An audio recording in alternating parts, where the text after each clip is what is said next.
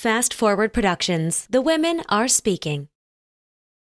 Our vision overall is to farm in the image of the forests and to remediate the toxins that pollute our souls and our society and our soil, whether that's chemical leaching in our waterways or white supremacy and the capitalism and colonialism that it's feeding. We see all those as related to one another. We're trying to learn from the trees to suck out these toxins so we can actually be who we are and who we need to be. The trees are showing us how to do that.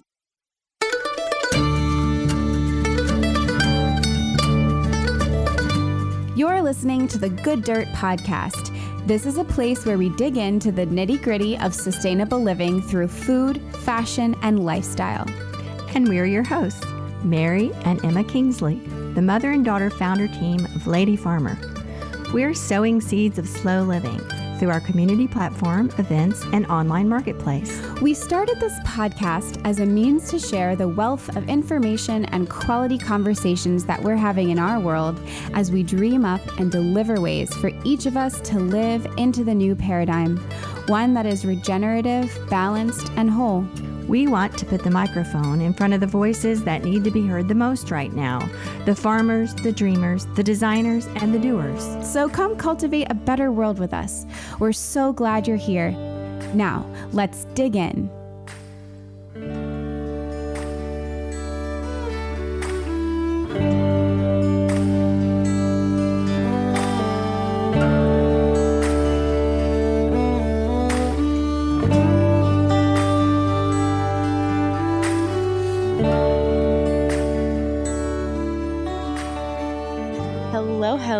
Welcome to the Good Dirt Podcast. We're so glad you're here. Welcome, new listeners. Welcome, old listeners. Welcome, young listeners, everyone. if you have never heard an episode of The Good Dirt, you're in for a treat. If you have and you were sent here by someone else, send them our love. We're just so glad that you're here. Did you guys know that we have a voicemail? We do. And we really like to hear from you. We also like getting emails from you. Trust me, you guys, if you write in or if you call into our voicemail, I'll give you the number in just a second. We see all of these messages and they mean so much to us. And I want to share this sweet note that we got from a listener, Lydia, the other day after our bonus wedding episode published. Lydia says, Listening to your podcast this afternoon, I wanted to share our wedding story. My parents have a large property that was once a working farm, and we wanted to get married there. We rented chairs locally, and my best friend's brother had a party tent he was willing to let us use in case of rain. We kept it small with only immediate family and our closest friends, 25 people in total. My husband's aunt is an ordained minister, so she performed the ceremony. I grew some flowers and bulk ordered what I couldn't grow and did all my own arrangements and bouquets and boutonnieres. I made petit fours instead of a wedding cake, and we served hors d'oeuvres on compostable bamboo plates. My husband and I were established, owned a home together, and were in our mid 30s and didn't need any wedding gifts. So we asked if people wish to do so that they make a donation to an animal charity in our names instead. Lydia, thank you for sharing your amazing wedding story. Such a great example of how sweet and simple it can be. We love hearing from you. We just love the emails and we just love the voicemails. So, yeah, we'd like to get some more of both. The voicemail number is 443 459 1950. That's 443 459 1950. And you can call and leave us a voicemail. And we'd love to play it over the air. So that would be fun. You could hear yourself. Anyways, mom, how are you doing today? What are you up to? What's going on? Well, another beautiful spring day here. And I'm really excited because today, as of the day of this recording, today, not when you'll be hearing this, but the moon is in Cancer and it is a waxing moon. That means it's a very, very good planting day, according to the tradition of planting by the signs. This was a method that was practiced by a lot of the old timers that lived around when I grew up in the 60s and 70s in East Tennessee, in southern Appalachia. It was pretty commonly practiced around that time. And I would hear about these things about, you know, planting in the arms or planting in the feet. Each of the zodiac signs is associated with a part of the body. And people had a method of doing it so that their garden would grow in abundance. So I didn't listen to much of it back then, but now that I'm an adult and have my own garden and I love gardening so much, I'm really interested in it. And I'm really interested in passing the tradition along, learning as much as I can about it. There's not that many people left that practice it anymore, but I have a few resources. And so I'm doing that. And so today, as I said, the moon is in Cancer and it's a really good planting day. So I hope after this, you too, Emma, will get outside and plant some seeds and maybe transplant some things around and get your garden going for this season. I think this is especially relevant for today because our guest today is also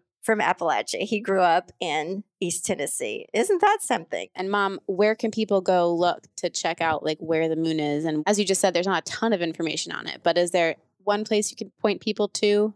Oh, yes. I'm glad you asked that, Emma. Where do I find it? I go by the Old Farmer's Almanac and I check it every morning. I check the sunrise, sunset. I see where the moon is in the zodiac and I plan my garden around it. Now, this is just one system there are other systems. There's biodynamic gardening, there's phenology, all those things. Also interesting. They're all a little bit different. There's some overlap, but there's a lot of differences as well. And I want to get on here on the podcast and talk about all this a little more. It's so interesting. So I'll make myself accountable and say you can expect a bonus episode or two coming up that talk about some of these things in a little more detail. Ooh, that's exciting. Yeah. So, yes, our guest today, Jonathan McRay, is a caretaker at Silver Run Forest Farm, which is a riparian nursery and folk school located in the Shenandoah Valley, Virginia, focusing on agroforestry, watershed health, and restorative justice. Jonathan helps tend the land there and teaches classes and workshops and is a member of the Soul Fire Farm Speakers Collective, where he's co facilitated uprooting racism in the food system trainings. Jonathan loves the culture of land care and healthy community and supports that love with experience and education in agroecology and agroforestry, ecological design, soil health, plant propagation, and watershed restoration. We felt an immediate connection to Jonathan when we learned that he grew up in East Tennessee, like me. And he carries his deep affection for his Appalachian roots into his life and his work with the land. We covered a lot of ground in this conversation, pardon the pun, talking about the work at Silver Run Forest Farm and so many topics related to that. We enjoyed every minute of it, and we think you will too. So here's Jonathan McRay of Silver Run Forest Farm.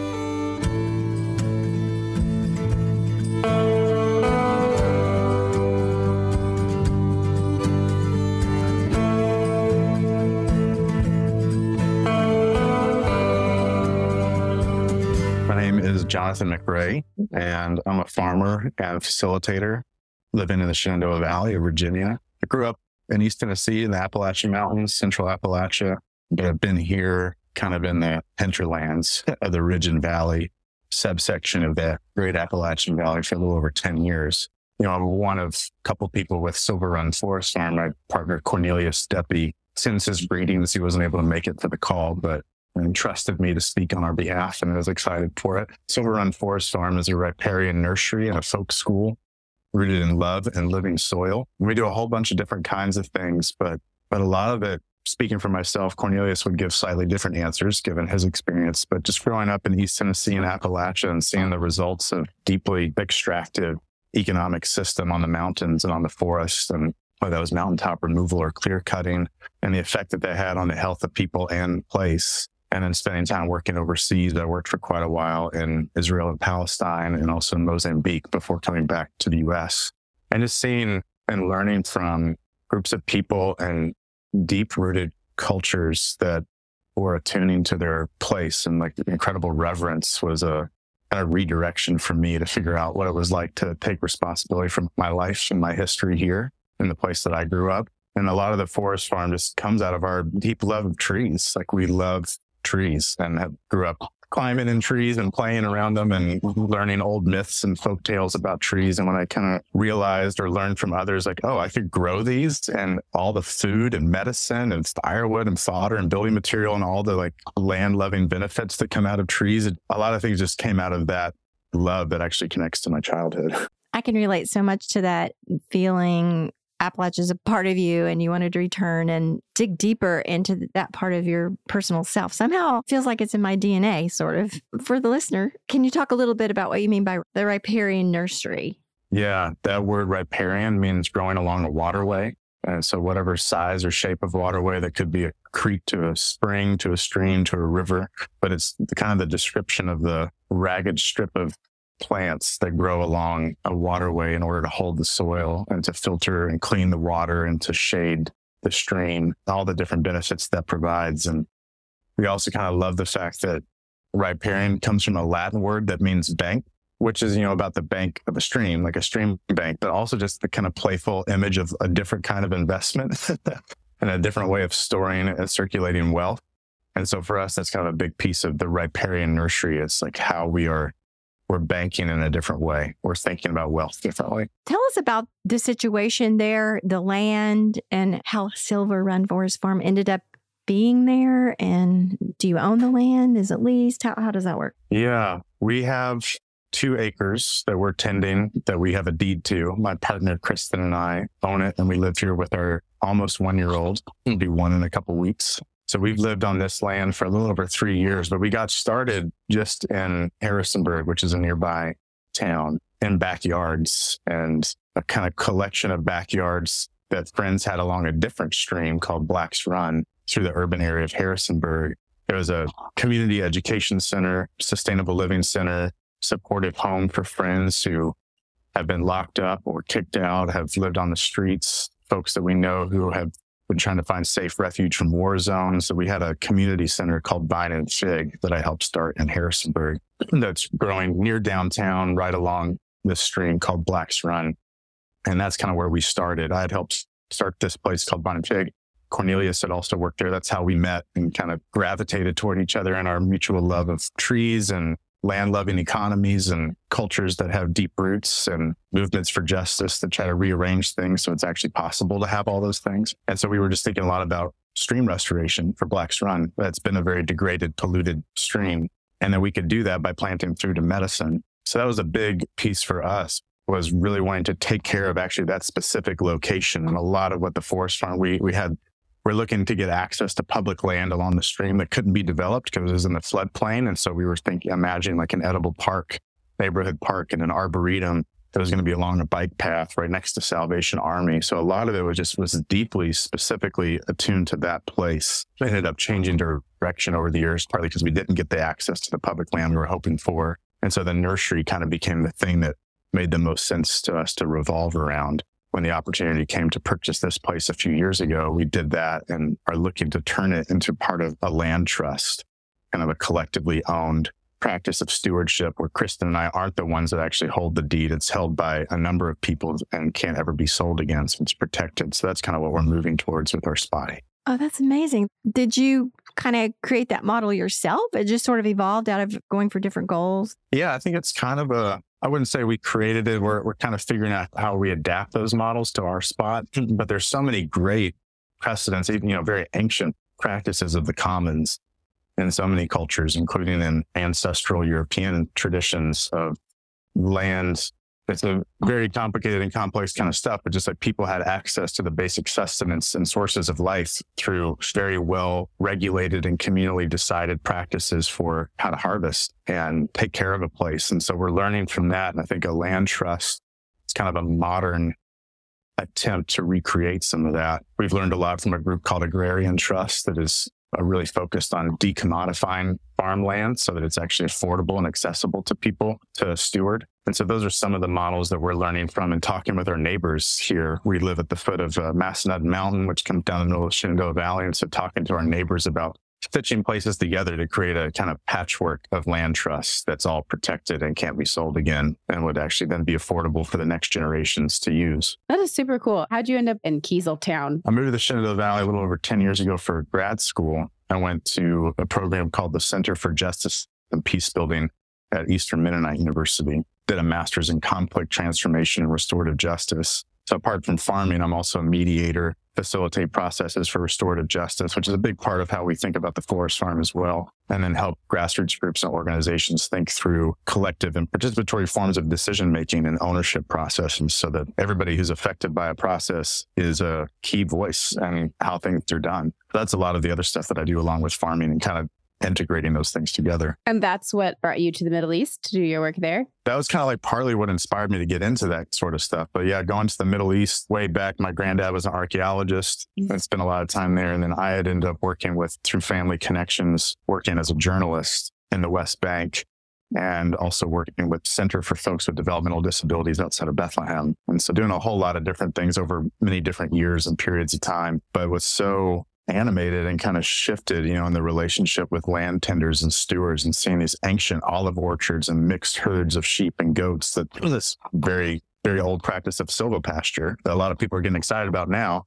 And it's like these folks have been doing that for thousands of years on these gorgeous terraces. And so that was a huge redirection for me and seeing that practical love, not just a like sentiment, but something that was all about nurture and care. And I wanted to know what that looked like for me where I grew up and what my responsibility to that place is. So this was about 10 years ago when you were overseas or more than that? It was more than that. I've been back a few times, but some of the main stints were back in 2008 and 2009 to 10, and then periodic visits since then. But when I was working as a journalist in nonviolent direct action, and then also with this Center for Folks for People with Developmental Disabilities, how long ago would that be now? 14 to 15 years now. Oh, wow.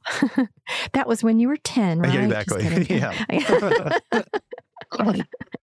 so, since you were over there observing all this and developing these ideas for yourself, and you come back here and you start applying these principles and these values to the land that you found and have established as your place of practice, boy, there's been a lot of growth in these areas and in you know public awareness of these issues. And you were thinking about and observing and studying restorative justice. I want to hear about how you apply that to the land there that you're on. I'm sure that's a central part of your work. Yeah, absolutely.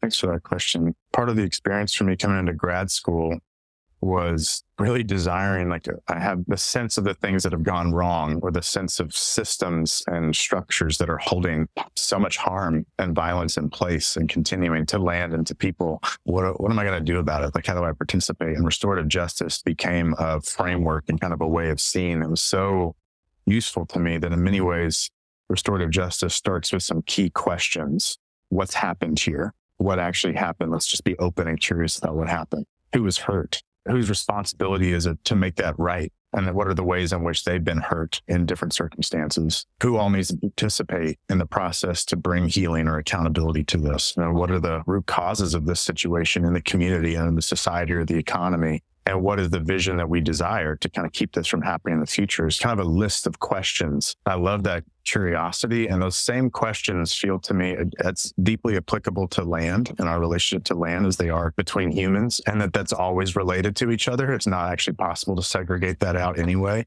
even though we like to divide here's ecological or environmental concerns and here's social concerns over here, but they're always the same. So I think that was a huge piece of just asking those questions, coming to a land and saying, like, what's happened here? What's growing here? Who's living here? Who's been hurt here?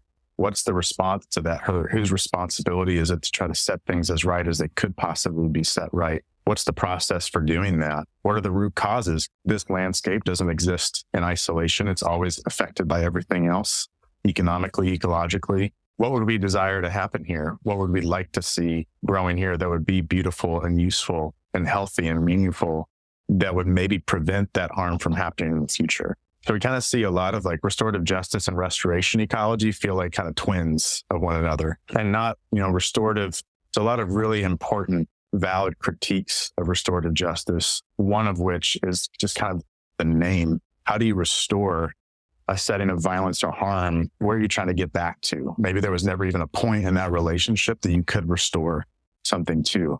And so there's many groups of people who are talking more about transformative justice, which I really, really also find crucial and meaningful. But what I love about restorative justice or restoration ecology is less about like time traveling back and recreating a certain thing, though sometimes that's maybe something we're trying to imitate, but it's more about like restoring an inherent sense of dignity or worth or beauty. It's like honoring the dignity of life. And that's what we're trying to restore in a situation where that's been degraded or polluted or eroded. I'm really excited and inspired by that idea of healing that separation between the idea of politics and policy and people things, human interaction and operation, and melding that and marrying that with the land. Because I think one could argue that all the problems we see now and all the things that we feel like need healing began at that moment, if there was a moment or a time when humans decided they were separate from the laws of nature, separate from the laws of land, and that they didn't apply to us, we could develop our own systems apart from that. And the land and nature were on the side over here, and we'll just deal with it in another way. So, what you're saying, what you've done at Silver Run Pasture Farm is bringing all those ideas together in your experience overseas and as a native of Appalachia, where there's certainly been a lot of violence and harm done on that level of humanity, concurrent with the violence to the land. They've been one and the same in so many areas. How do you practice restorative justice where you are? One way I think is through the stories that we tell like, how can we be as honest as possible about who we are and where we come from and what we're doing and about the lives of the plants that we're tending? We grow a whole lot of different beautiful and useful plants that we, we think are cross pollinating food sovereignty and ecological restoration. Food sovereignty is a term that comes out of the global peasant movement, La Via Campesina, which is the largest social movement in the world that represents, been on the estimates, like 250 to 500 million farmers and fisher folk and pastoralists working on agrarian land reform and, and what they've termed as food sovereignty, like a deeper sense than food security. It's not just about making sure you have enough calories. It's also making sure you have the power to determine your food system, to define it, to cultivate it, to benefit from it, to change it, all these kinds of things. So we kind of see it as like cross pollinating those two because we don't have to choose between feeding people and land. We can do both at the same time. And we want to tell really honest stories about the plants that we grow because these are living beings that we're partnering with. So it's like an, uh, honoring their inherent dignity, but also the dignity of many of the indigenous cultures that have partnered with these plants for millennia and for centuries and acknowledging where these plants come from and why they're so beautiful and abundant. So it's in storytelling, it's in the practices of how we tend the place, the kind of restorative or reparative approach to landscape. And it's also in how we think about what we do with our wealth or with our money. there are many different kinds of wealth, but for us, we're trying to imitate trees as much as we can. What's so amazing about some of these perennial plants? I'm, lo- I'm looking out my window and I can see some cherries and walnuts and hazelnuts and plums that are growing out here. When they're photosynthesizing, they're eating sunlight and converting that into starches and sugars that are used to feed the body of the tree, but then also redistributed out of their roots to feed the soil. Some estimates are like up to 25 and maybe 50% of the energy that's produced through photosynthesis trees are actually giving away through their roots to feed the microbial community of the underground economy that are protecting the tree, offering nutrients, preventing disease, moving water. Some old stories and then some modern research is suggesting the trees are communicating with each other, maybe through these networks as well. So there's all this going on underground through the gift of sunlight. This is a, a, free gift that nobody's paying for. The sun's just there and all the sunlight's coming through and the trees are converting that and then they're giving a lot of it away. It's like, well,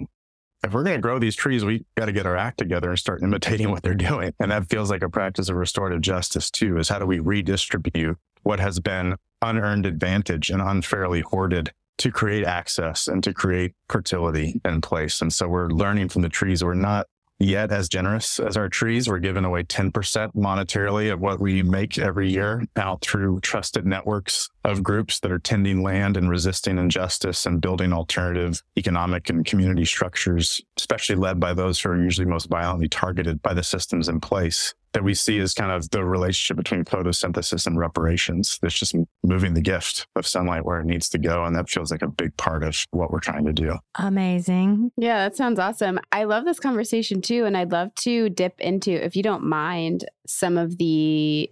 I understand that you are part of the speakers collective from Soul Fire Farm. That's such an amazing organization doing incredible work. And I just read on your bio that you have co facilitated uprooting racism in the food system trainings. Can you tell us a little bit about that? What does racism in the food system mean? And what does it look like to uproot that? As much as I don't mean to ask you to like do the whole talk, I know there's a lot there, but sort of the Spark Notes version to as it fits into our discussion here? Well, that's yeah, easy question. Thanks for that. Nice. just that piece. Um, yeah, just that. Soulfire kind of came up with these trainings, and I was I got to be a part of some of the first versions of them, and I facilitated a, some up there and some in DC, and then one here that we hosted as well. The land ownership and food system of this country, in particular the United States, has never existed without there being exploited labor and without there being a dominating economy of extracting from some for the benefit of others. And that that has been classified through race, through this made up form of identity over the last several hundred years to simplify human beings and decide who, who gets to be taken from and who gets given to. And so looking at like how land ownership is distributed, for instance, where right now 98% of all agricultural land in the United States is owned by white people. That is at a very vast, disproportionate ratio to the number of white people in this country. And that is due to a legacy both of the theft of land from indigenous people, but also to, as part of policies on the part of the government, but then also to discriminatory loans on the part of the USDA of the United States Department of Agriculture, where many black farmers and other farmers of color couldn't pay back the loans because there was also not the same access to markets or support for black farmers. And so they would have to default on their loans and their land would be taken away. And even without there being any major government redistribution of land as an act of reparations after the official end of chattel slavery, uh, the 13th Amendment of the Constitution still allows other forms of slavery, like if you're convicted of a crime, you're still considered legally a slave in the United States. But after the Emancipation Proclamation, there was some talk among some circles about, you know, the 40 acres and a mule model of redistributing land.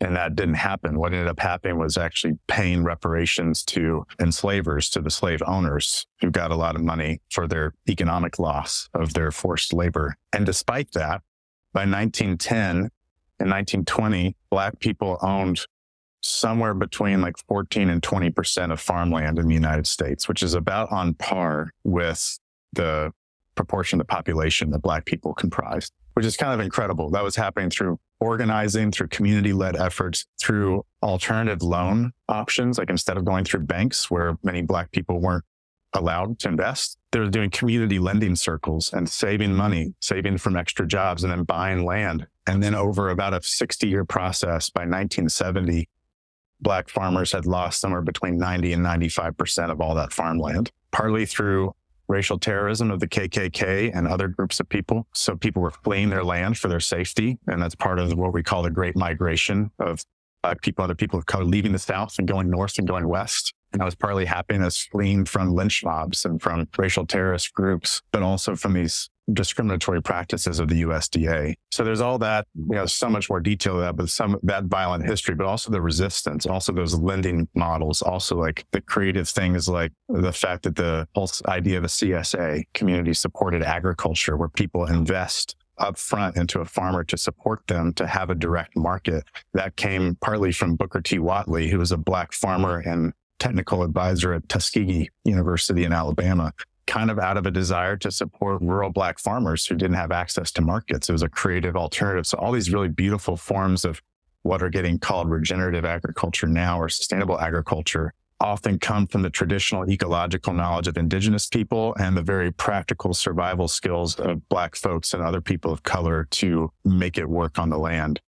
And so these trainings were partly just about that history and then organizing. Like we need to know that history. Let's tell the truth and be honest but then also kind of imagine based on that, what do we organize? How do we change things? What would different systems look like? Yeah, that's some of where those trainings were coming from, what they're trying to do. That's awesome. Thank you for that. That's very helpful and succinct to really put it in context. So I guess a follow-up question to that would be what is the sort of where do we go from here? What's it? What does that look like now? You know, we literally just asked someone in an, in an interview yesterday, an amazing black farmer here in DC. We were like, what do we do about this? What do we do about the fact that only rich white people can afford your CSA? And she's like, that's not really like my problem to solve. Like, I'm just a farmer. Right.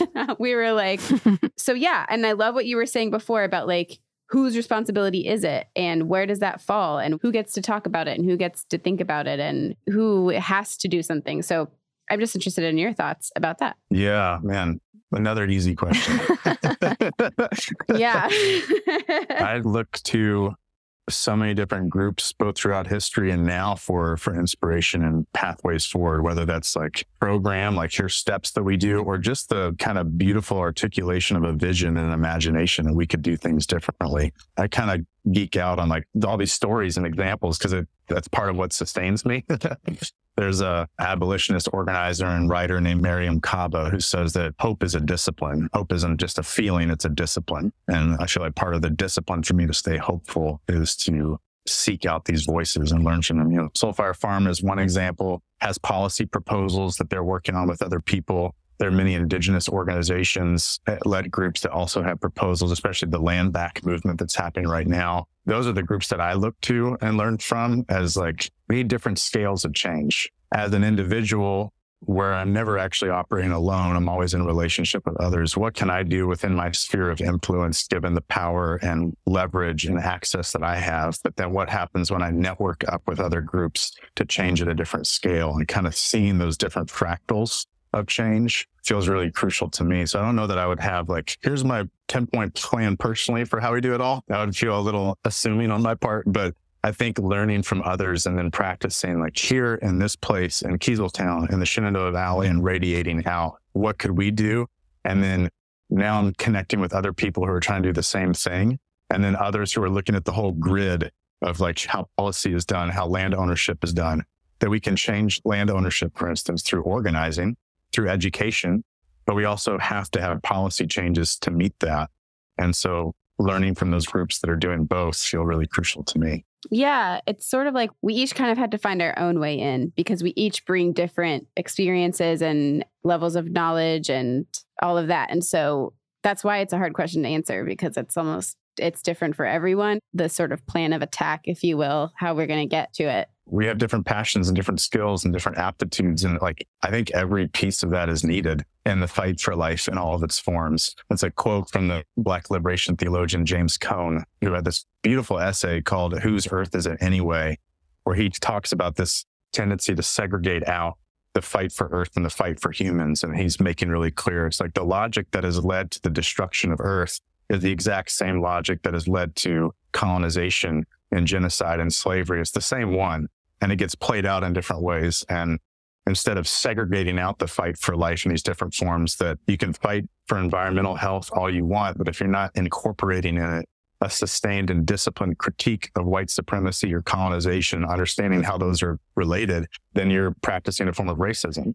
And on the flip side, if you're fighting, you know, an anti-racist struggle, resisting all these net policies and structures that uphold this supremacy of one group over another without connecting that to the need for all of us to be fed by the earth and to sustain other living creatures, then it's an anti ecological approach. And what we need to do is integrate them into the fight for life in all of its forms. I just, I love that phrase. It's been really helpful for me. It's like the land is a metaphor, the land and how it operates and how it has evolved with its own sense of balance and equity and justice for living things, the earth. It's a metaphor to the direction we want to go. I really like the way you bring into the discussion the need, the necessity for imagination, because we don't have a framework for how to fix all this. But we don't have it in modern times. We don't have it in our politics. We don't have it in our system of government, a way to fix all these things before it's too late. You know, those things are moving very, very slowly. In this type of work, we understand the, the value of imagination because when, when we imagine things and envision things and we're passionate about them, then they begin to show up. So I have a couple of things to say, not necessarily in order, but first of all, have you heard of Acres of Ancestry? Yeah, I have. Okay, so you know about them. I just want to make sure. Have you heard of a book called The History of the World in Seven Cheap Things? You know that book? yeah. yeah. Oh my gosh. Oh my gosh. So I teach an undergrad class called Environment and Society, and I use sections from that book. It's so good. She brings it, It- up almost just- every interview that we have. Yay! I'm Well, so glad to hear that. So good. Well, not almost every, but I do bring it up very frequently. you I should talk bring it about up that. as much as you want. That's so good. Yeah. You know, if you want to understand how we got Yeah. here, it's just, just it's a good accessible outline of here's what happened, folks. Absolutely. And really quickly, Mom and Jonathan, for someone who's listening who might not have heard the other times Mom mentioned it, what are the seven cheap things? Just it's always interesting to go over them. no, let him read it because I get messed up when I try to recite them. I get too excited. Yeah. No, they they unroll together in such good ways. Nature, money, work, care, food, energy, and lives. That these are the seven cheap things that have made our world and will shape its future. You know, for them, like they're starting with this arbitrary division kind of in the 16th century in Europe between nature and society, where those words were given a different organizing power for their natural things that are not human in their society and dividing people into categories based on that. The European elites were the, the social people, and then everybody else, women, people of color, indigenous people, are all natural and therefore more debased. And I think that's part of you know what we're naming or what James Cone is talking about is a lot of violence and oppression and extraction comes from a form of human supremacy against the rest of life, against the rest of Earth. That tendency towards categorizing or classifying who is better or superior starts to then splinter out all these views of humans, whether that's through gender or race or, and then class structures of who has more wealth. And like, but a lot of that is rooted in the tendency of some humans throughout history to view humanity as the superior creature on this planet.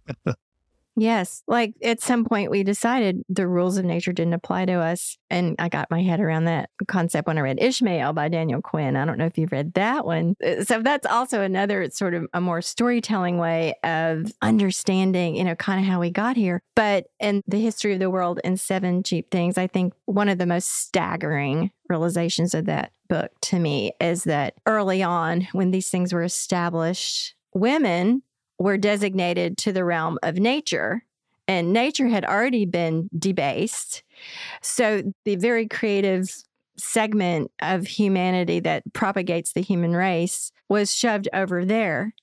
And that was a cheap thing. And so we see that now and, you know, how we don't value childcare. We don't value education. You know, women are always fighting for fair wages and all this like very, very deep in the, the human psyche that the role of women belongs to a category that we don't value. That's, that's a huge little thing. Thank you for saying Yeah. that, man. Yeah. That's like the heart of so much. Yeah. I want to circle back around to Silver Run Forest Farm. You speak of your nursery as a reflection of social change, and you also talk about letting the plants tell their story. So I wonder if you could tell us some stories that sort of answer the question of how the nursery is a reflection of social change, or just tell stories. It's okay, whatever. I love that. Yeah. Thanks, Mary. I get very pun based when I start talking about trees. So uh, if, forgive me, everybody. everything morphs into everything else. So it's hard to avoid it. But I think I, we're still growing into it, into this vision of social change and what that could look like. But I think something about the image of a nursery where we're propagating power, we're propagating fertility to give away. Like it's the whole point is for it not to stay where it is, it's for it to move and recirculate is a really kind of exciting vision of social change to me that we're we're preserving old varieties of stuff, but we're also cross pollinating and experimenting with new ones. You know, if we're planting from seed, that's a new variety that's coming up that's been created through the cross pollination of flowers. Or if we're taking cuttings, cutting a first year growth off of a bush or a tree and sticking that in the ground, we just copied the information, the body of that tree because we want to preserve that because we think it's amazing. And so a place of like deep fertility where we're building the soil, we're building the memory, we're building the wealth of soil in one place by propagating all these different beings that are then going to spread out and do their good work elsewhere. It kind of feels to me like a model of social change that fits a little bit closer to how I think social change happens. So we don't just change everything at one time. We're not omniscient. We're not omnipresent. We can't be everywhere. So how do we focus in a way that also spreads it out and connects with other things that are happening. So we're really excited about seeing our nursery and then connecting with others as hubs, as seed banks, as repositories or way stations along the way that are all connected kind of through the radical underground where we're building up what we need in place to just move. It feels really exciting and a vision that like gives us something actually very proactive to do that isn't just narrowed. It's not like we're just saying this is what's important right here in front of us. It's like we're doing this so that it can circulate and spread. Yes. You spoke of it in terms of a pun. I, I think it's, it's huge metaphors. and metaphors are really valuable, I think, of communicating because uh, metaphors speak to our unconscious more, I think, than just like saying maybe facts or and our kinship too like yeah i think our subconscious reason but our kinship with other life like metaphor helps us translate that difference and like actually i have a lot in common with these plants and metaphors help me access that relationship Absolutely. And to heal that division, that separation of humans and the rest of the living world, you know, that we've all been like just sort of operating in for how many thousands of years. And so here we are wondering, wow, what do we do now? But do you have any specific s- stories about a plant or a tree or something? I don't know. Just, and if, if you do, you do or don't. But if you do, please share. Oh, yeah. There's so many.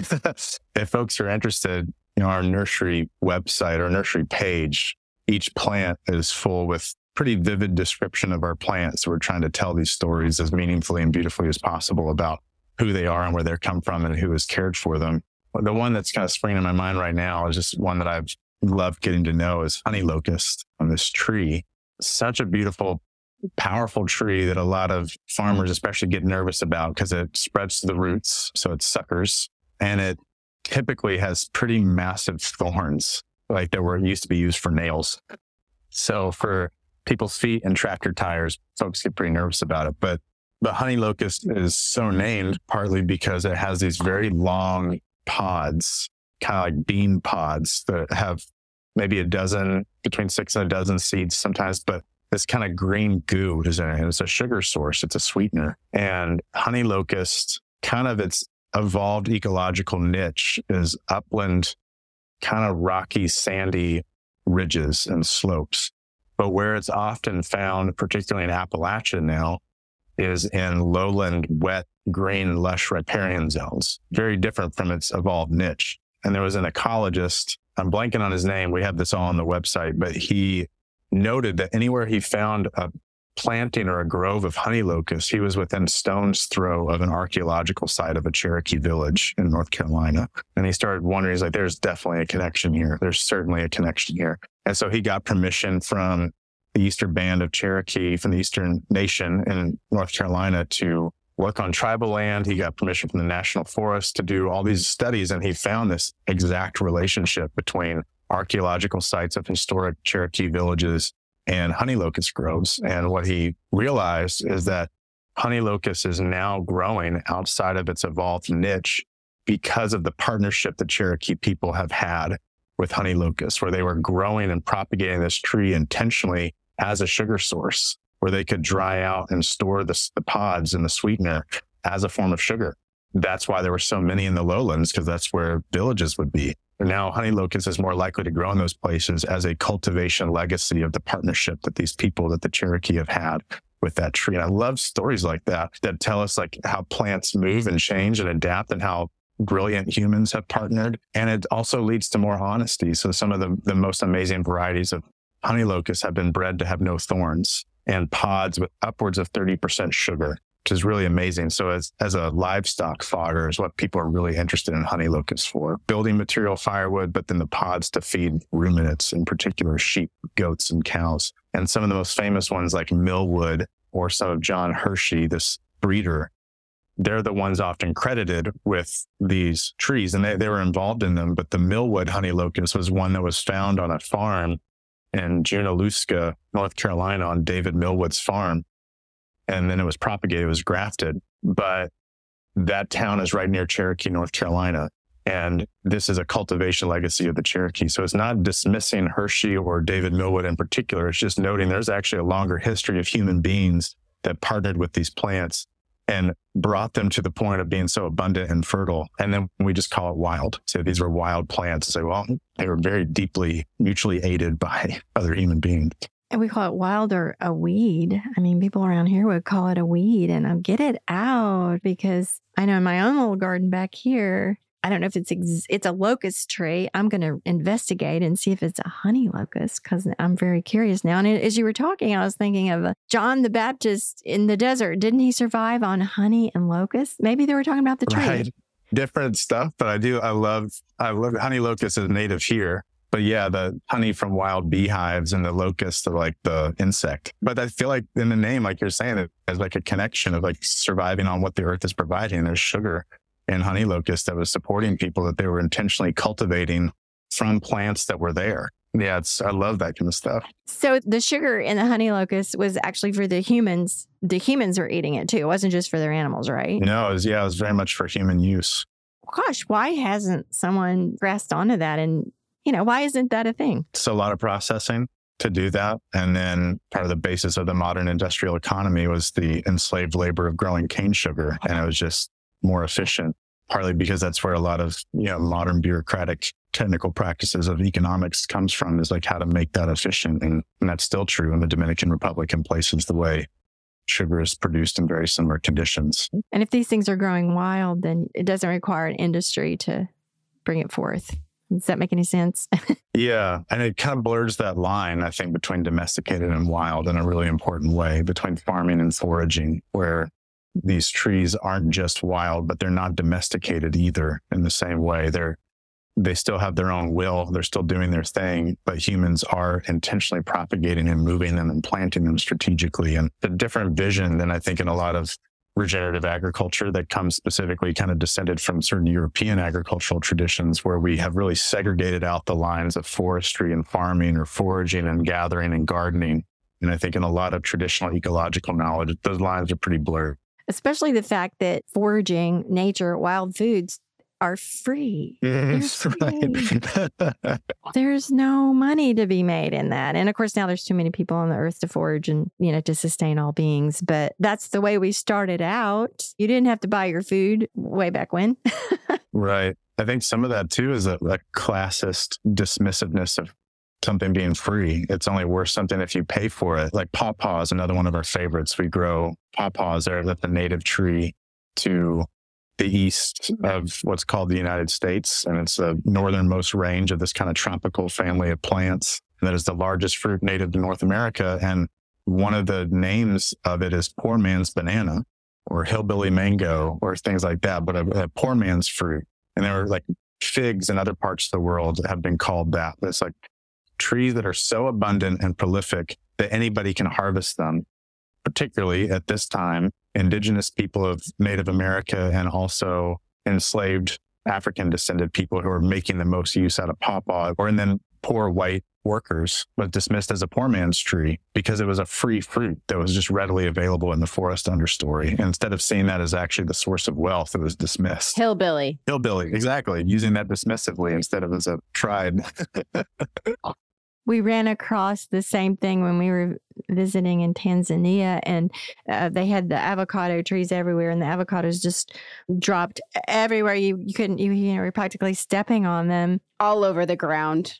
And that's the first time I had avocado on toast for breakfast. This is in like 2004 or something. Four. I remember we were all like, oh, avocado on toast? on toast? Yeah. and I, I remember being like, actually, this is good and filling. Well, supposedly that's why people can't afford their mortgages now. I know. But it was literally like you would go pick one up off the ground and like put it on bread. Right. Like, How about oh. class stuff? Oh yeah. Oh they, you know, to them, it was like, oh, they just thought it was like, oh, yeah, they kept. They actually were like, "It's weird. The Americans really like these. like they were yeah. like, I guess we'll put these on toast for you." It's so good. It's like uh, make it make a little off the tourist. That's, yeah, so, that's the way. That's that's so yeah, good. The, yeah, I mean, the white people really like these avocados. yeah. yeah, exactly.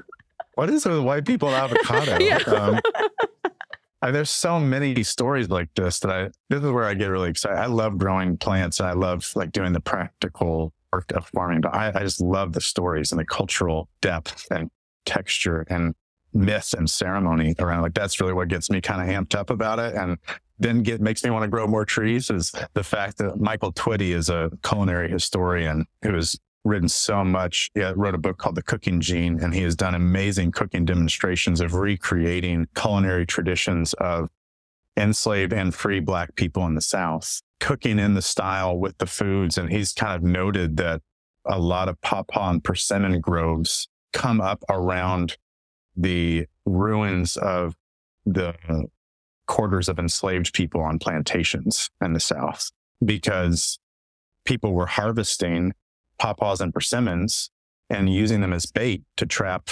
raccoons or skunk or groundhogs to get extra meat, to get more protein in their diets, and then to eat the fruit. And then the seeds would get scattered and they'd come up around these places. And so some archaeologists have used groves of pawpaws and persimmons on old plantations to mark where the enslaved quarters would have been once they had been removed and, and covered over. So using like, I mean, kind of a detective style, like learning from the growth of the trees where we grew pecans one year. We're still trying to find a good seed source around here for pecans, but I was reading a book about just some detail about pecans and it said that this nut became really big and kind of became an agricultural enterprise in the 19th century in Louisiana.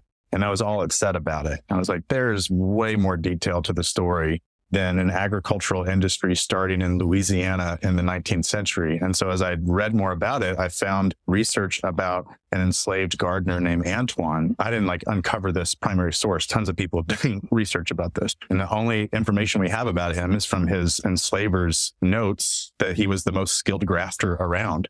And so he grafted the eight or nine varieties of pecans that became the staple, the very foundation of the pecan industry in the South. He's the reason why, because of his skill and his knowledge. And that some of these famous white nursery people may have learned from people who learned from Antoine, John Hershey, and some of these other people. And it's just one of those stories that's, a, that's not talked about. It's incredible. It's an incredible story. Yeah, it's part of the whole truth. And that reminds me of the whole thing about indigo. You know, indigo was brought by the African slaves. Absolutely. It made all these people in South Carolina just incredibly rich. And it's actually credited to this white woman. Right. Yes, she gets the credit. Yeah. So it's amazing that she's a woman. So we were excited for so many years, like, oh, this woman. But guess who taught her? Yeah. She was the plantation owner that got the slaves to do all this stuff. And then she made this incredible industry out of it, you know. So, anyway, one more thing, unless you feel like you've already said it, I would love to get you talking about the name Silver Run Forest Farm and a little bit about the mission and the farm and what you do. And also, I meant to ask you way earlier on, and we haven't even touched on it, the like folk school part of it. So maybe just take a chance to like introduce Silver Run Forest Farm, and then we'll wrap up. cool. No, that sounds yeah. great. I mentioned this piece earlier, but Silver Run Forest Farm is a riparian nursery and folk school rooted in love and living soil. And for us, those roots, we think about them sprouting out in three key ways. It's agroforestry, watershed health, and restorative justice. Agroforestry that we see as just farming in the image of the forest is tending trees for the benefit of food and medicine and all the different gifts that they can offer to humans watershed health we see as a way of tending a place that's defined way more by the shape of land and the flow of water than by capitalist real estate values and settler colonial property lines. And restorative justice as a way of tending to the effects of harm and injustice through accountability as a kind of gift and by you know restoring the inherent dignity of life through how we're seeing our relationship to a place and to people so all that's kind of a form of tending. We just like the kind of like gentle, nurturing sense of being tenders. The main way that that looks for us is as a nursery. We're an agroforestry nursery that we propagate thousands and thousands of trees and other plants every year that are beautiful and useful in so many different ways that are cross pollinating food sovereignty and ecological restoration, as I said, because we, we just don't have to choose between feeding the earth and feeding humans there's so many different plants that we grow and that we offer. And then the folk school, trying to learn what we need to know to be who we need to be for this time of the world through crafts, through skill, through stories, through kind of a framing called popular education, not like popular in the sense of celebrity that's the most known, but popular is education of the people and for the people. And so a lot of what that's looked like is actually just meaningful conversations while people work with us. Folks come and hang out and help us in the nursery, or we make a lot of chestnut and acorn flour. So while we're, we're harvesting and processing flour, which is another of our visions to kind of have like a community nut depot, similar to olive oil presses in the Mediterranean, the Middle East. And so just while people work with us, we have really meaningful conversations about our lives and what we want to be and how we, what we want to do. And that's also looked like specific workshops. We've done propagation workshops, particularly like propagate power, where we make the connection between propagating plants and propagating liberating forms of power through organizing and through community economies. What we can learn from plants and how to do that. We've done pruning and grafting workshops. We've got two grafting or pruning workshops coming up with different groups. And then we host people who have so much knowledge and skill and kind of a beautiful sense of teaching. We're really intentional about who we invite in, but we've hosted others to teach workshops. We've done silvopasture trainings. In March, we're going to have a coppice agroforestry workshop with Mark Krawczyk, who just wrote the book, Coppice Agroforestry. But coppicing is one of these incredible ancient cultural practices of tending to trees from all over the world, but there's so much knowledge about it in Europe and, and in England in particular. But cutting trees to the ground to a stump or a stool and allowing the tree to do what it wants to do, which is resprout and multiple stems. And then on different cycles of rotation, maybe five years, 10 years, or 50 years, depending on the size of the tree you want to get, then you harvest again and then let it regrow. And you can theoretically keep the same tree alive indefinitely by sustainably harvesting usable material while keeping that tree alive. And so we're going to host a training on that as well. So so many different things we've envisioned doing. I feel like we're still growing into that quite a bit. But but in the nursery, our vision overall is to farm like the forest, to farm in the image of the forest and to remediate the toxins that pollute our souls and our society and our soil, whether that's chemical leaching in our waterways or white supremacy and the capitalism and colonialism that it's feeding. That we see all those as related to one another. And so more remediating, I think, than uprooting. We're trying to learn from the trees to suck out these toxins so we can actually be who we who we are and who we need to be the trees are showing us how to do that, teaching us the economic structure, teaching us how to share, how to grow. You know, looking at trees, they're very multifunctional beings. They're doing all these different things just by being themselves instead of multitasking, which would be like doing all these unrelated things and then stressing out about it. But just by being themselves, there's all these incredible cascading, multitudinous gifts that come from them. And could we be like that a little bit economically, agriculturally, culturally? We're learning from them that way. And then, you know, in the sense of being as generous, both redistributing money, but also giving away as many trees as we can. We, we give away thousands of trees every year in partnership with different land trusts, nature preserves, gardens, nurseries, and in particular, groups of people kind of in the language of the Northeast Farmers of Color Network, folks who know that regeneration and restoration depends on reparation and rematriation, that these are deeply co-created realities. So we have worked to support indigenous land back efforts through trees or black led farming efforts and moving trees. We've kind of jokingly called that our own version of a CSA, but instead of a community supported agriculture, it's a community solidarity agroforestry. I love that. yeah. we have ways for people to support that either as one time gift or as monthly recurring donations on our website where we'll take people's carbon cash siphoned to us as a form of mycelial mutual aid, and we'll turn that money into free trees to give away to other people based on the trusting relationship that we have with folks. Adrienne Maree Brown is an amazing writer and facilitator who talks about moving at the speed of trust. And we're trying to grow trust by growing trees. They feel like a similar speed, which can be fast sometimes and really slow other times. And so it's kind of based on the relationships that we have. And trees are facilitating some radical underground economic partnerships with other people. And there are ways for listeners or others if you know you can buy trees from us, or if you don't need trees, or if you just want to pay for people to have trees, you can move money our way and we will give away as many trees as we can. It's not dependent on the amount of money that comes in. We're going to give away whatever we can. And we'll still redistribute 10% of any money that comes to us. So every chance we get, we're trying to siphon off money and plants the way ecological systems would. That's awesome. Yes. So happy to know about y'all and to spread the news on the good dirt. We have a couple more questions. These are things we always ask our guests. The first one is we talk a lot about slow living on the podcast. So just wondering what slow living means to you. I think for me, what, what's coming to mind is more seasonal living, that there are slow seasons or even slow times of the day, but then faster, quicker paces depending on need and timing. I think it's kind of like, yeah, an adaptive sense of time, not allowing my sense of time to be fully dependent on market calendars Or the clock. or the clock. Absolutely. Which is made up. Which is totally made up and very recent. And the lunar and solar sense of time being much more hospitable and expansive that allows for both fast and slow depending on the need. And I think that, you know, what I was just saying about moving at the speed of trust that Adrienne Maree Brown says that is not always slow, but it's intuitive and it's intentional. I think that's that's a lot of how I think about a sense of slow living. Very cool. Oh, that's beautiful. That's Love. great. Thank you. Yes, love. Snaps. Naps. I also didn't say where the name came from. Can I do that real quick? The name, I forgot about that. Yeah, yeah. Silver Run Forest Farm is kind of a confluence of several streams of thought, really. We were originally named Black's Run Forest Farm.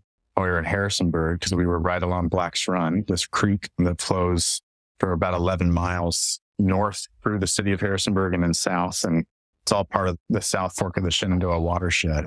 And it was done very intentionally to honor that stream that has often been pretty beat up and degraded and like pull in a sense of care and abundance around that creek. But then when we moved out here rurally, we still take care of things in town as well.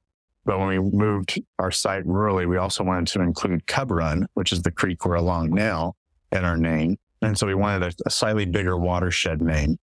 But we also were realizing as we became a little bit more nationally known, as more people were finding us and, and knew who we were, some people were getting either confused or really excited by Black's Run Forest Farm and then finding it was several white people doing it because they didn't have the local watershed geography. They didn't know the place. And so that felt like a really appropriate name shift. So it was a little bit clearer geographically and racially.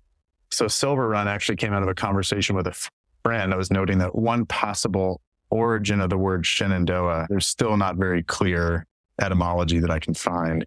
But one possible meaning is from a word in Iroquoian languages, I believe, that means silver waters. I I love what the image is doing in my mind when I think about that of just moonlit creeks and shaded streams and, and pools and all lined by the, you know, the bank, the riparian buffer of all the wealth of fruits and nuts. And so we love that, but then wanting to bring in these ephemeral, these seasonal runs, these creeks of Black's Run and Cub Run. So Silver Run is kind of a made up name, place name to have a broader sense of our relationship to Shenandoah and all the waterways here. And Forest Farm is a way of Department of Agriculture defines forest farm a certain way, but for us, it's more of bringing in the relationship of the forest and the farm, the relationship of human culture and the relationship with the rest of life in the forest. And so it's a way of integrating those things together. Awesome. Thank you. Here's a question we ask all of our guests. So, what does the good dirt mean to you? Literally or metaphorically, or any, any way you want to answer that? We were talking about that blurred line between the literal and the metaphorical. I don't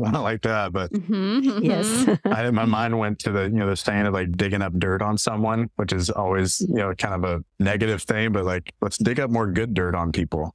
yeah. Um, it would be such Ah, a pleasant oh. twist, you know, and like all dirt is good dirt depending on what we're expecting from it or what we want it to be doing. And I think, you know, the dirt in our nursery is the result of all this decay and revival that's happening among the microorganisms and nutrients and bodies of plants that we're part of facilitating and helping make something really abundant in that way. And I think good dirt feeds and is fed by everything that we do. So I just I want to be digging up more good dirt on people, seeing that as a very generous thing to do. Oh, that's wonderful. I love that so much. Well, thank you so much, Jonathan. This has been amazing. I'm so excited to learn about you and your work, and I can't wait to follow along. And if you haven't said it already, where can people find you and follow you? Well, thanks y'all for having me. It's so fun and meaningful to talk with you all and play around with the language a little bit and see if we can keep finding language that fits what we're doing more. Yeah. not speak it up too much, but also not downplay, like find that honest language. So yeah, I really appreciate that. If folks want to find us, we're at www.silverrunforestfarm.org. You can find library on there of all these different resources. Some of the articles or books that we were talking about that came up are on there. We try to offer a lot of things. We, we even have a document about land trust and commons that I put together over the last couple years as a resource for people. We have info about our folk school, of course, all the stuff about the nursery, about what we're doing, and then all the plants and then ways to purchase. So if you're looking for plants, if you want to, grow stuff where you are, you can buy plants from us, or you can also support our CSA so we can give away trees to more people. And we're on Instagram and Facebook as well, though very sporadically. I can't wait to come down there. And uh, is it open? Is the nursery open to people to come in and like shop? By appointment, since it's our home, but, mm-hmm. but we would love for y'all to come down and everything we grow is bare root. So it's all in the ground and kind of raised garden bed style growing. And then we only move trees twice a year. Coming up soon, kind of during the spring when the weather's still cool, but the soil's thawed and the, not all the plants have woken up yet. And then in the fall, after the first heavy frost, these days it's usually around November 1st. And so we'll lift everything out of the ground, shake the soil off, bundle them up in moist sawdust and packages that we dumpster dive and get from different places. And then we ship them around the country or have available for local pickups. Very cool. Oh, that's wonderful. Thanks so much for fantastic conversation. I've just got so many ideas and things to look up and books to read now. Yeah, same.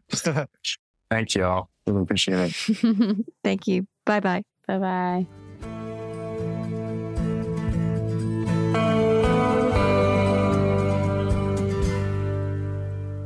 Thank you for tuning in, calling in, and spreading the good dirt. We love hearing from you. You can reach our listener voicemail at 443 459 1950. That's 443 459 1950. You can find this number in our show notes and in our Instagram profile. This show is produced by Lady Farmer, a slow living lifestyle community, and the original music is composed and performed by John Kingsley. For more from Lady Farmer, follow us on Instagram at We Are Lady Farmer. That's We Are Lady Farmer. Or join us online at www.ladyfarmer.com. We'll see you next time on The Good Dirt. Goodbye.